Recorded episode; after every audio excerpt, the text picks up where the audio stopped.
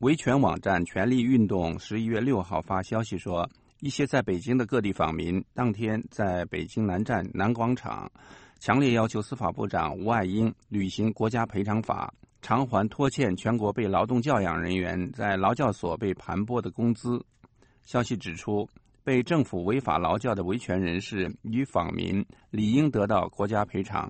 参与这次活动的人士认为。中国总理李克强和中共政法委书记孟建柱今年早些时候向世界承诺年内改革劳教制度，说明政府已经认识到劳教制度的违法性。那么知错必改才是人民可以信赖的政府。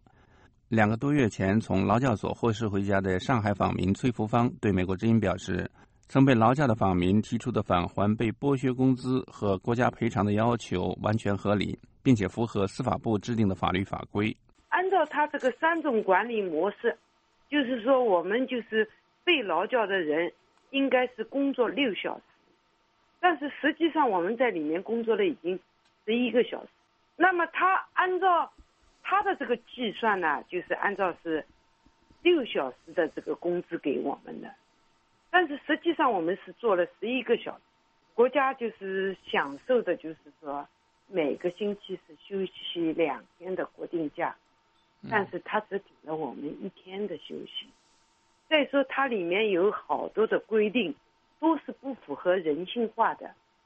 这位访民表示，劳教所利用被劳教人员超时劳动创造的效益来给其职工增加福利，实际上就是剥削压榨。五十六岁的崔福芳跟许多因上海世博会征地遭强拆的维权访民一样，多年上访期间多次被强制解访关押。去年七月一号，崔福芳跟其他访民一起合唱国际歌，纪念五年前被警察打死的一位访民朋友。结果他被劳教一年。他年过八旬的老母亲刘淑珍今年四月为此致函中共总书记习近平，质问他唱一曲红歌坐一年牢是哪家的王法？崔福芳揭露说，上海女子劳教所里的体育锻炼设施都是只能看不能碰的摆设。就劳教所的这个操场啊。就是锻体育锻炼的东西，我们从来没碰到过，不准碰的，也他也不让你下去碰的，不管是在哪哪一个呃劳教大队或者中队、小队。今年八月提前四十余天被解除劳教的崔福芳表示，他的身体在劳教期间受到严重摧残，目前仍在调理休养。他用奴隶般来形容劳教所的劳动和生活。并表示正在考虑采取法律行动，要求国家赔偿，包括索还被强迫超时劳动后遭劳教所克扣的工资。一月七号，中共中央政法委书记孟建柱在全国政法工作会议上强调，对于劳教制度应适时停止，在全国人大批准之前严格控制，对缠访、闹访等三类对象不采取劳教措施。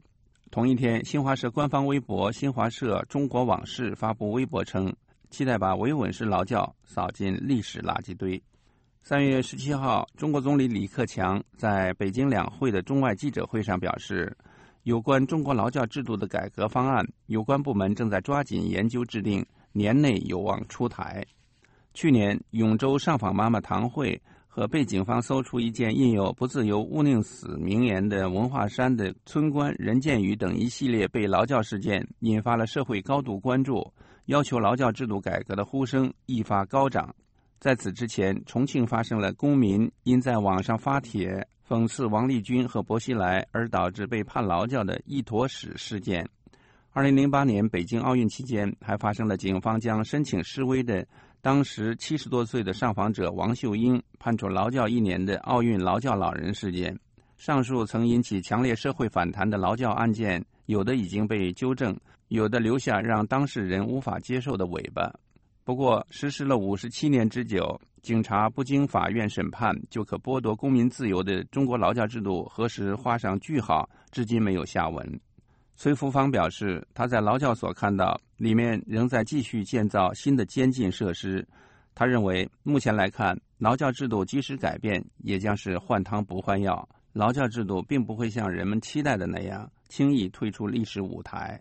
现在变本加厉的，他在这个造那个房子啊，他还在大批的抓这些赌博的或者吸毒的，呃，这些变相的，以前就是说吸过毒的或者卖淫嫖娼的，呃，但是有这些人，他还是变相的在大批的抓这些，所以我说他劳教制度怎么改，他都没有改掉他